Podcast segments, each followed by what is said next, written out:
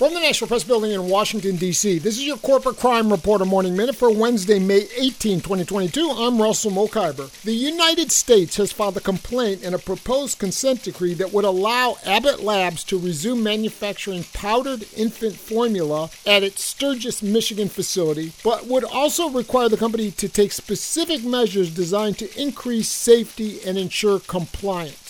Federal officials allege that Abbott, Division Vice President Lori Randall, and Sturgis Director of Quality Keenan Gale, and Sturgis Site Director TJ Hathaway manufactured powdered infant formula under conditions and using practices that failed to comply with regulations designed to ensure the quality and safety of infant formula, including protection against the risk of contamination from bacteria such as Cronobacter Sakazakii. For the Corporate Crime Reporter, I'm Russell Mokhiber.